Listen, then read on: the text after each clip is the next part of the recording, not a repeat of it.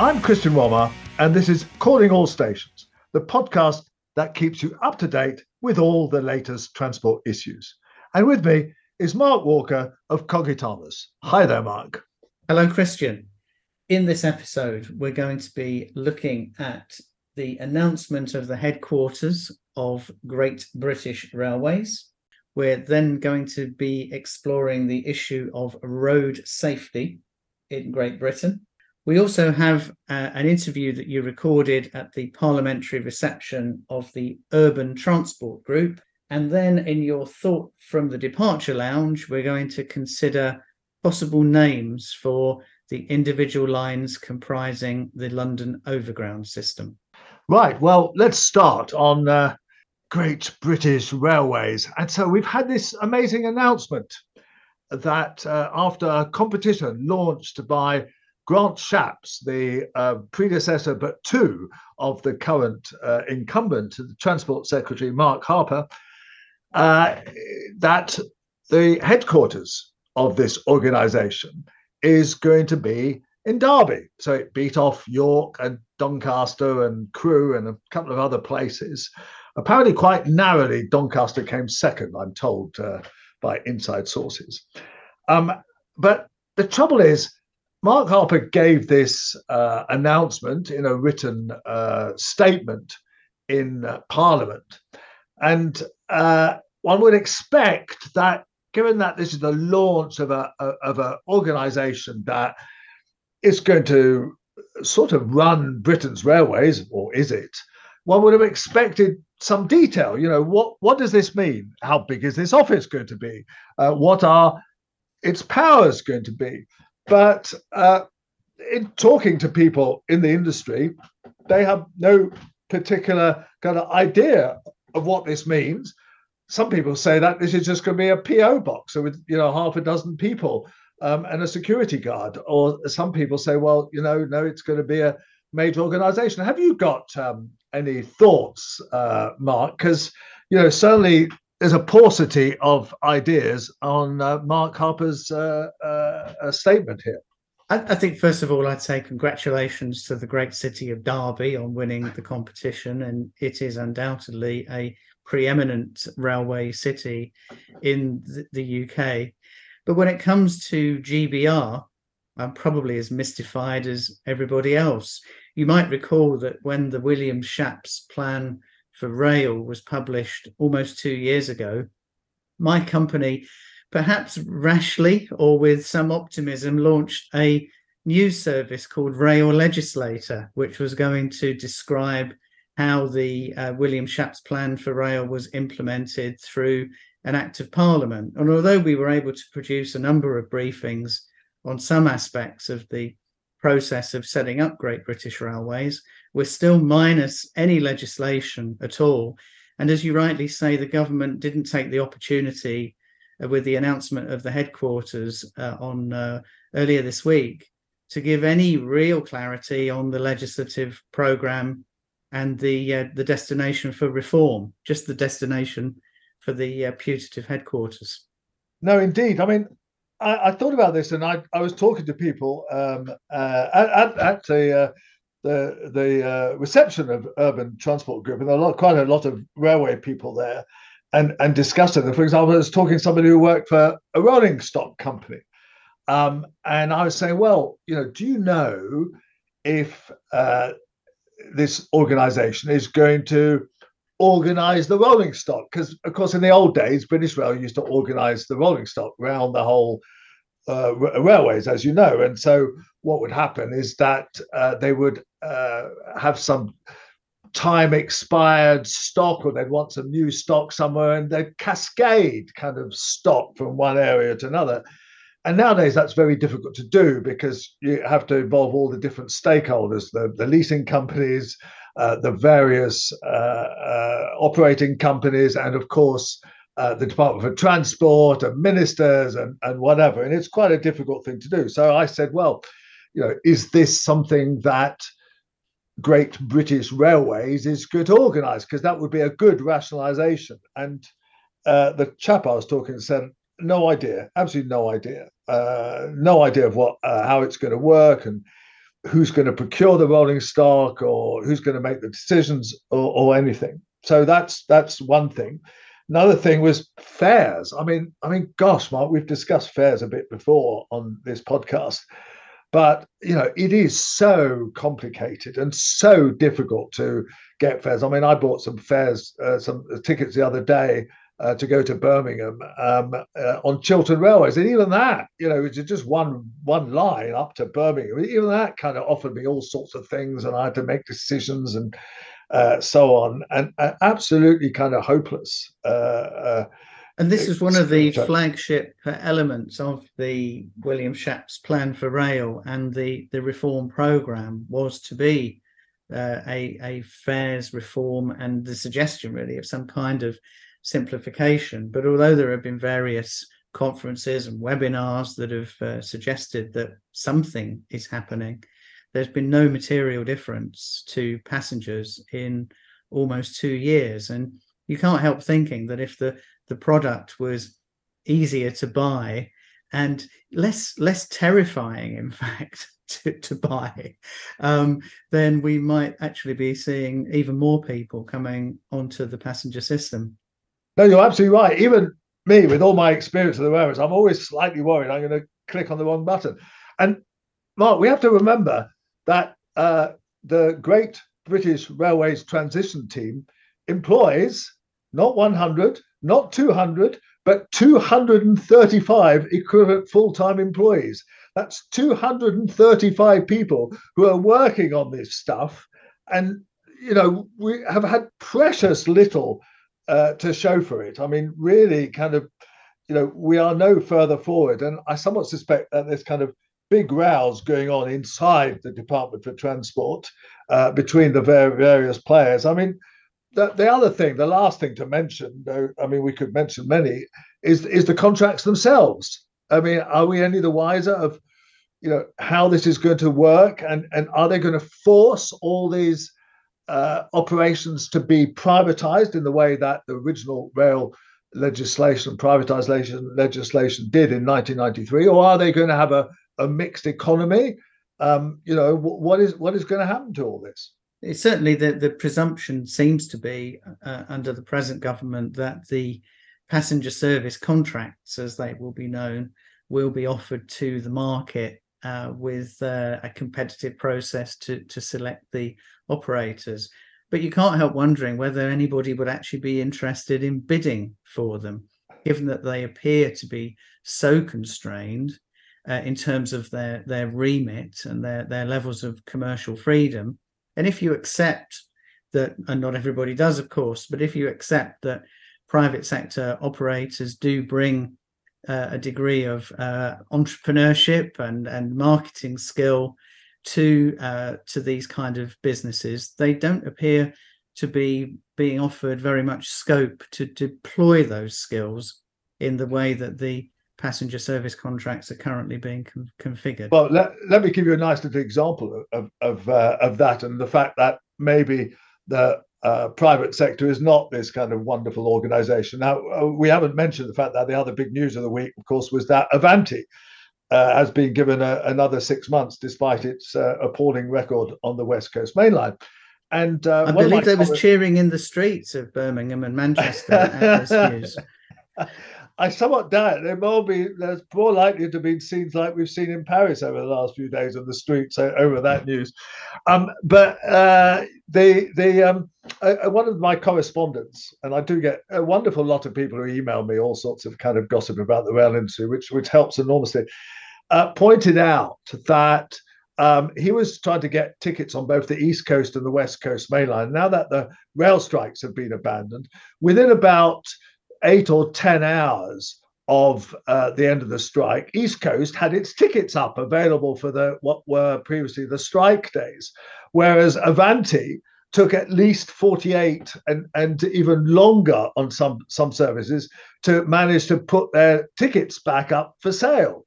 And similarly, on uh, LNER, the East Coast, which is publicly run, I should be pointed out, I should be pointed out. Uh, on LNER, you can book tickets right up to the end of September, whereas on uh, uh, Avanti, you can only uh, buy tickets till till June, sometime in June. So again, you know, this idea, and of course, uh, you know, regular regular listeners will know that. But my feeling about you know that the private sector is always better. I'm being very sceptical about that all the way through.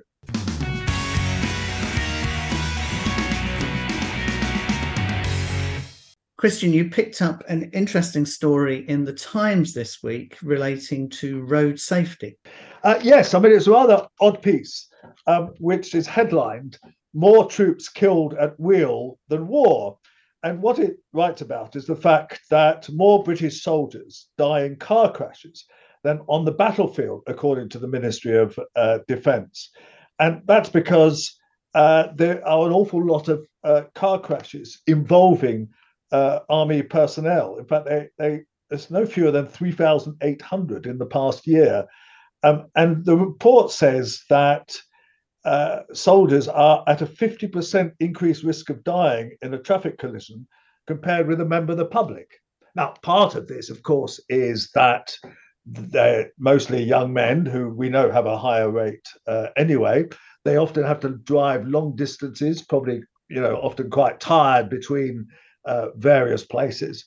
But I think it does highlight the way that uh, you know we still take this stuff for granted. You know the uh, rail. Uh, sorry, road traffic casualties have not improved really much in the past decade. So I was very pleased that uh, I uh, managed to do an interview uh, on this uh, when I was in Parliament the other day with David Davies. I'm with David Davies, who's been running PACTS, and I'm sure he'll explain what that is, for the last 10 years, and he's just about to leave. So I thought I'd have a chat with him about what PACTS is, what he feels has achieved over the last 10 years, and what he thinks the future is. So, David, tell me about PACTS. Hello, Christian. Well, thank you ever so much. Um, yes, we've just managed to meet here in Parliament, and uh, PACTS is the Parliamentary Advisory Council for Transport Safety. We're a completely independent body, even though we have Parliament in our name. And our mission is to try and reduce the toll of death and injury, particularly on the roads, uh, where there's still something like 1,700 people killed every year in the UK. And it's just simply far too high and unacceptable. Um, I'd like to say my 10 years at PACTS has been completely successful. But I have to say, in the words of the Department of Transport, that casualty levels have plateaued, so they're not much lower now than they were 10 years ago. Um, so, you know, you could say, well, how successful have we been? I think actually PACTS has made a difference and there have been improvements, even though um, to some extent things have stood still. The government has at last agreed to set up a thing called the Road Safety Investigation Branch, which will put roads on the same footing as air and rail and maritime. So when uh, there will be an independent investigation body to in, to investigate um, crashes or groups of crashes, types of crashes, and I think that will be very powerful because it will make recommendations to the minister, to major organisations, and they won't simply be able to ignore them as they might do from me. I've, yes, I've long advocated for that. I, have uh, talked about it uh, yeah. quite a lot. H- how will that actually work? Because, uh, you know, with 1,700 uh, deaths a year, are they mm. going to investigate everyone? Are they going to invest other types of accidents, or how's it going to work? No, it's a very good point. And, and I would, you know, give great credit to people in the rail sector and elsewhere who helped us in you know in, from their experience in rail you know set up the rail one and and it'll be themed investigations so for example it might look at um, uh, casualties collisions uh, involving HGVs or involving uh, buses or involving um, people travelling in the course of work. So it, they might go to big, high profile individual crashes if there's something I think they feel is novel or um, needs to be learning. And it will also take on the role of um, investigating crashes involving autonomous vehicles, so-called autonomous vehicles, which is a whole new ballgame. Which is something I've, as you know, I've written a lot about, and yes. I'm very sceptical about. Um, but so, uh, t- tell me in, uh, other things in the last ten years where you think uh, things have got better, and then we might uh, we'll talk about things why things haven't got even better. Okay. Well, vehicles have got a lot safer. You know, the sort of new technology, the new the standards of new safety standards of new vehicles uh, is much much higher. Um, for the occupants. Well, not yes for the occupants, but actually the way that has moved now is to consider the other road users as well. So, for example, here we are in London, um, partly due to the all credit to Transport for London, they've introduced new uh, direct vision standards for lorries, so so to make it easier for dri- lorry drivers to see pedestrians and cyclists around them. So Right. I think we are, you know we are starting to see more and more focus on um, other road users, and in, even in things with cars. Many new cars now will have uh, autonomous emergency braking, so it, it will detect a pedestrian that steps out in front of a car, and if you're going at the speed limit, hopefully it will bring you to a safe stop. So that's some technological changes. Do you think there's also been some uh, legislative things that the government has done, apart from the creation of this new uh, road accident investigation branch? Are there other yeah, things that the government has done? yeah. Uh, yes, there are. I mean, they've, they've introduced new legislation and technology to detect drug driving. So that's that's been really helpful, and, and sadly, we are you know learning that there's a hell of a lot of drug driving going on, and it may be accounted for the same number of deaths on the road as drink driving. You know, something like um, 200, maybe 300 a year. Oh, so, really? Right. So that's um, that's a legislative change backed up by technology, um, and then not quite legislation, but the highway, new new iteration of the highway code. Yes, which- has that helped? well, it's interesting to see whether it's it's certainly given strengthened the rights of um, pedestrians and cyclists. Um, whether it's made that much difference on the road is still a slightly moot point. Yes. Do people know about it? I would say they do. A lot of people know about it. I mean, I you know, uh, they, they've talked about it. They've they've misinterpreted it, uh, but it's been you know, whereas most. Frankly, most people don't know what's in the highway code, but I would say this is a change that has been talked about. And what's the beneficial aspect of that change? Well, it, it, it strengthens the rights of vulnerable road users, and it, it, it, the message to motorists is, you know, um, if you're on a heavier, faster car which pre- presents a or, or, or a lorry, you know, not just cars, um, which presents a threat to more vulnerable road users, you, you need to take extra care, care. You know, it's not to say everyone shouldn't take care, but you know, The, the Yeah. weight is put more on the the, the, the, the, the, the person with a dangerous vehicle. as it absolutely, absolutely. So, uh, uh, looking forward, um, what hasn't changed and what needs to change in order to bring that toll down? Because, okay, it's plateaued, but it hasn't gone down. No, it hasn't gone down nearly as much as it could and should do. And and, and UK's got some tremendous skills and technology which we're just not capitalising. So first of all, the government's got to get behind it. The government's been, um, frankly, has not had casualty reduction targets for the last over 10 since 2010 more than more than 10 and that has coincided with a period of casualties not going down now Oh, that's interesting. The, the Tory know. government took away. Uh, They did. cas- uh, well, the what Labour government had casualty reduction targets. and the Tory government before that you know, Right. yeah, so yes so And what been a- was their? Why did they do that? Well, uh, we were coming out of the recession, the 2008-9 recession. Uh, there had been rather an obsession with targets under Gordon Brown, Right. and there was a bit of a backlash. But but I think you know, 13 years on, it's time they, they restored that and made it absolutely clear it's not acceptable to, to kill and injure that number of people every year. So that's I think that's the first thing. That's a strate- strategic. Um, And had they talked about bringing that back in? they, they are talking about um, publishing a new, what they're calling a road safety strategic framework. And I, well, I'm going to retire before it happens, you know. but um, whether it will have targets, I rather doubt.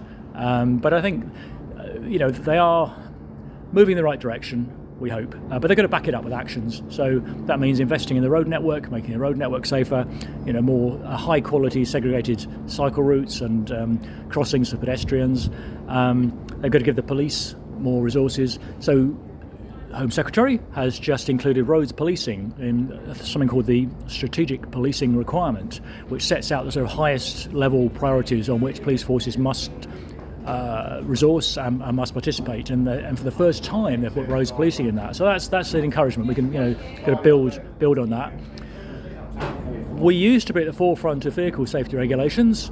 Since we left the EU, um, we have not adopted those new regulations. Oh, is that right? Yeah, I mean regulations which we helped develop. You know, uh, I went to the consultation here in London on behalf of the EU. it's ridiculous, and then we, you know, we've we've not implemented them, and the government's saying, well, perhaps you know we'll do something slightly different, and I don't know what's different about UK motorists or UK cars. You know. So that that means the regulations concerning car safety. So Yeah. if we produced a car here, Exactly. we would probably have to conform with the EU anyway because uh, the safety standards. Well, um, if we don't bring in the regulations, we don't have to. Right. But if we want to export it to Europe, Yes. then absolutely you do. Then the UK automotive industry doesn't want different standards. You know, sort of, oh, we'll introduce 12 out of 15 of them or something like that. It's just not, you know, it's not helpful to them. Right.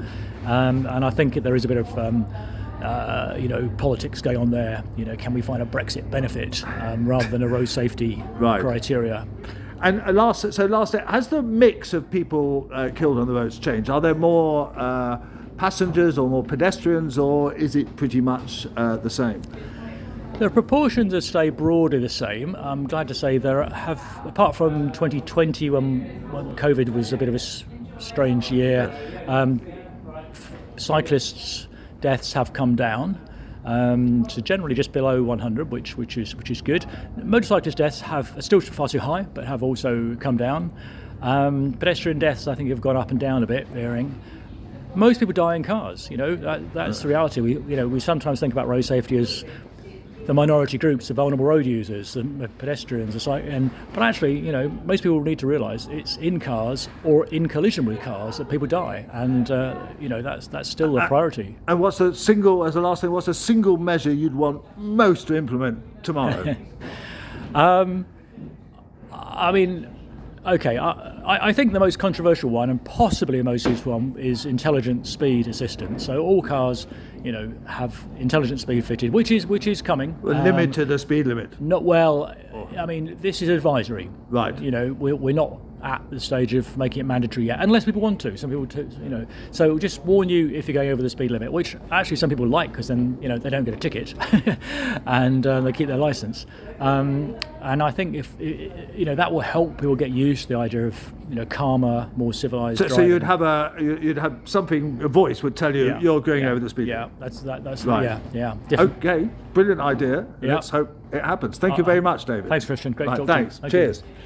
That was a very interesting conversation, Christian. And you managed at the same event to move into a further very interesting conversation uh, with Jonathan Bray, the outgoing chief executive of the Urban Transport Group. Uh, yes, oddly, also with somebody who was leaving. So I took the opportunity to have a, a good chat with Jonathan, who's uh, been around for even longer than David Davies and had a lot of interesting things to say. I've just been at the parliamentary reception of the Urban Transport Group, and uh, I'm with Jonathan Bray, who's uh, actually run the Urban Transport Group for uh, the past 20 years and is now leaving for new pastures. And I thought I'd have a chat with him about the work of the Urban Transport Group and uh, how he sees things uh, have changed over the last 20 years. So, uh, Jonathan, thank you very much for uh, doing this. Um, so, tell me what the Urban Transport Group is and uh, maybe how it's changed a bit over the last 20 years. Sure. So the Urban Transport Group brings together the public sector transport authorities for the largest urban areas, Transport for London, Transport for Greater Manchester, Transport for West Midlands, and so on, for all those large urban areas. Uh, in terms of how things have changed over time, uh, you know, glass half full, glass half empty. I think if you look back 20 years, um, where we are now in London, uh, you wouldn't have the levels of active travel you have now. Uh, you've also seen a big transformation in, in London's transport system compared to what it used to be in terms of uh, the bus fleet, the underground, what have you, the London Overground. Um, so there have been some positives, but still some uh, negatives there, some challenges, particularly around uh, long-term revenue support for public transport outside London. I would say was a big one, and you know we could be seeing faster progress than we're getting on on devolution of powers to the other cities as well as what's happening in London. I mean, it's interesting that you focus on London as one of the positives. I, I mean, surely much of uh, the counter argument is that uh, the outside London, the areas have been somewhat starved of investment. Certainly, a lot of people in the north and uh, Midlands say that. Yeah, um, absolutely. Uh, TFL are one of our members, so but I think also people in the other city regions know we need a strong capital. But also, what London has done is demonstrated that it is the right way to go to invest in, in public transport and active travel, uh, and that lesson has been taken elsewhere. I mean, what London's also done is is is uh, gone quite far and fast on traffic restraint, and there's some bold plans ahead on that too. Um, and I think that's uh, uh, another challenge for the cities outside London uh, to to look at, as well as flying the flag for public transport in their own areas. It's also got to be about uh, looking towards some of the traffic uh, restraint measures. But uh, I mean, both Manchester and Edinburgh have tried that, gone down that route, and, and not succeeded. Do you think that there might be a climate for uh, wider either congestion charging or urban road pricing at some point in the near future? Uh, well, we have got uh, workplace parking levy, famously in Nottingham, uh, which was bitterly opposed at the time, but uh, no one's opposing it now, and it has generated the funding to help Nottingham probably be the most outstanding city that we have in England in terms of what it's achieved in transport, its public transport share, uh, and what it's done there. And we've also got charging for private cars on the uh, clean air zone in Birmingham. Uh, which was quite a bold step, and also, of course, got a lot of opposition. But I think there's more to more to go. I think one of the things that's interesting about London uh, uh, and might set a precedent elsewhere if it happens is could we get to a position in London where uh, you you get an, you have an app where you uh, pay for your road use, but also you pay for your public transport use. You can get information and advice on the active travel alternatives. Um, this is a, a, kind of variation on what people call MaaS mobility as a service. A horrible name. I, have always been slightly sceptical about that, but uh, I think rightly so. Um, one good thing about packing this job in is I won't have to watch any more powerpoints about MaaS. I hope. yes. However, however, imagine a scenario where you could do that, where you could you could pay for your the road use you were you were doing in, uh, but also you could see how that compared with making the same trip by public transport, and then you could incentivise public transport or indeed walking and cycling. Uh, yeah, but, but think, yes, but that would be done by the local authorities. Surely yes, that's the yes, thing about MaaS. Yes. It's been seen as a kind of private sector overlay on the yeah. transport well, system, whereas you, you need yeah. to do it with the public well, sector. Well, I think the thing about uh, uh, MaaS is that um, it doesn't wash its face financially. Um, so either some big venture capital company is going to have to stand behind it, or the public sector stands behind it.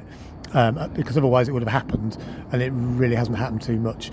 Uh, but what you are seeing in, in, in, some German cities now is they are uh, moving in that, that direction. Uh, Berlin says it does now have a have a MaaS, and there are also some interesting things in their suburban areas around mobility hubs where you can uh, park your bike or, or, or, pick up an e-scooter or pick up a rental car, which I think is is something we need to be looking at here. So yeah, I think it's a horrible term. I am uh, I am sceptical about it, but I think if you if you get it in the right context on on the right basis, then um, uh, you could see how that could be the way forward.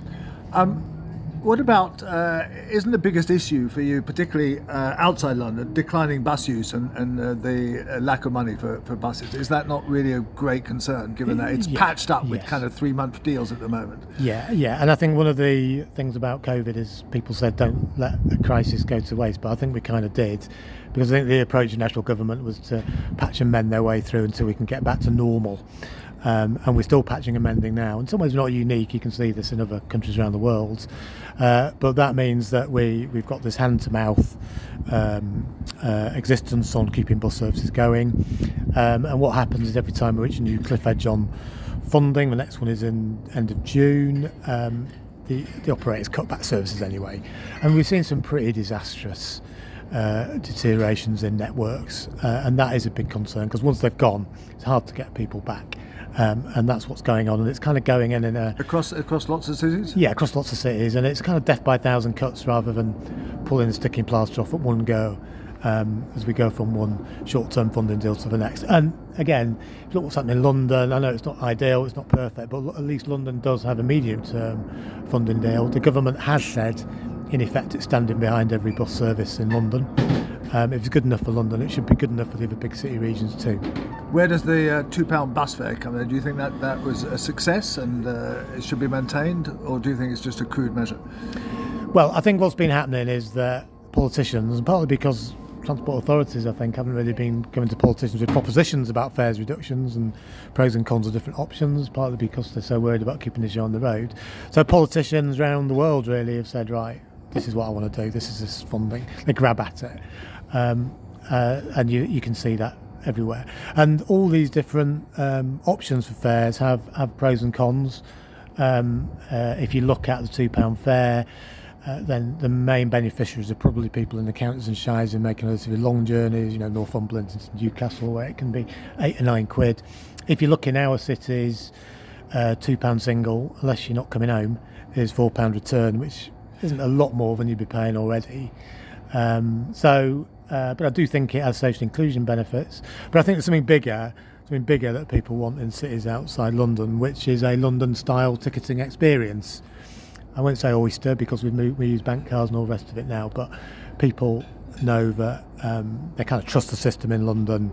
Um, they know it's one network, one brand, one ticketing system. Yeah, surely. And that's what credit cards. I mean, uh, Yeah. bank cards are the are the future for that, not an Oyster type system. No, which is why I said a London Yeah. style ticketing experience. So yeah, it's phone apps, it's uh, it's bank cards and plastic cards as well, and some people uh, still may want to use cash. But um, uh, we're some way off that.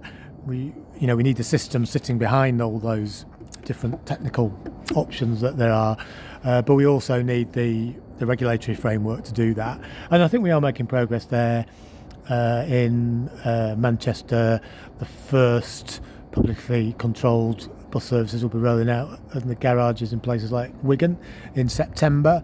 Um, that will roll around the whole of Greater Manchester. Liverpool are following on the heels, which means that when you get off uh, at Manchester Piccadilly or Liverpool Lime Street, it will start to look and feel a bit more like London. It won't be red, it'll be yellow, there won't be a tube and that kind of thing, but um, you'll have one network, one brand, one ticket. And that's, you know, we used to have that in the old days. Yes. Um, it's not rocket science, but that's the that's at last it looks like we're, we're heading back there, and that's a huge breakthrough. And I think it'll have quite a big impact when it when it finally happens. Starts happening this autumn. Labour is uh, saying that they might allow councils to have uh, new bus companies. Um, is that something that you think would help too?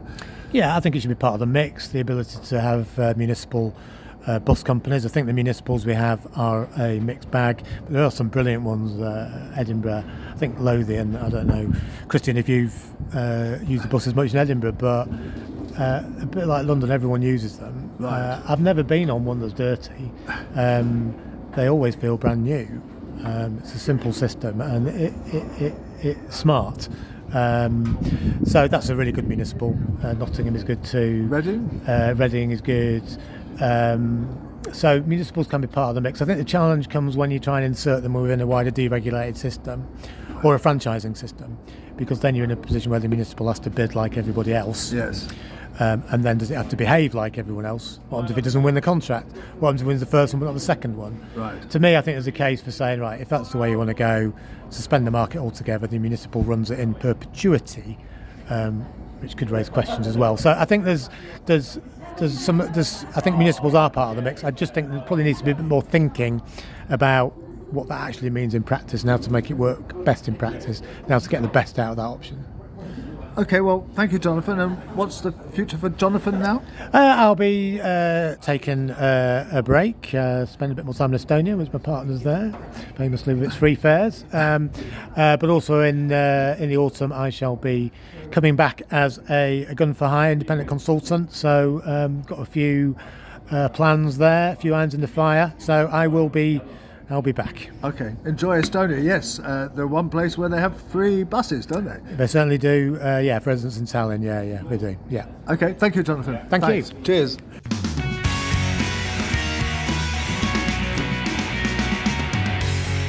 Here's Christian's thought from the departure lounge.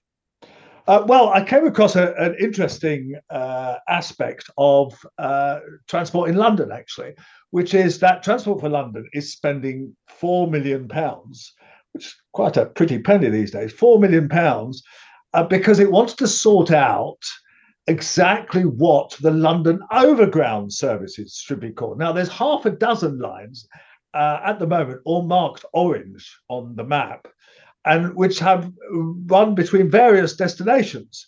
Uh, so there's one from Euston to uh, Watford Junction. There's one between uh, Stratford and Richmond, and so on. Um, and they're all called London Overground, and they're all orange on the map. And quite rightly, and I think this is money well spent. You know, people are rather confused. In fact, I'm even rather confused when I'm in Hackney. There's two different lines, and there's ones that go to Clapham Junction, and there's ones that go to Stratford, and so on and it is very confusing. So uh, the idea is to give them names, but then there's a real problem. Uh, because what sort of names do they give them? I mean, do they say the Barking line or the Richmond line or the Watford Junction line? I think that's probably uh, problematic. Do they sort of give them some colors, you know, the purple line or the green line. Many metro systems around the world uh, do that. Or maybe they could call them by flowers, daffodil, or bluebell, or whatever. And so uh, I thought, well, if any uh, listeners to this podcast have any ideas for that, um, you know, please uh, uh, do contribute it, email me or or whatever, and send it in, and uh, uh, maybe we'll kind of put those to Transport for London. So thank you for listening to this latest podcast. Uh, I hope you enjoyed it, and please do uh, come back to it uh, next time.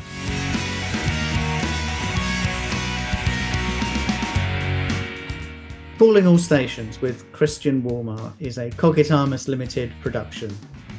If you've enjoyed listening to our podcast, please give us a five star rating with whichever podcast platform you use.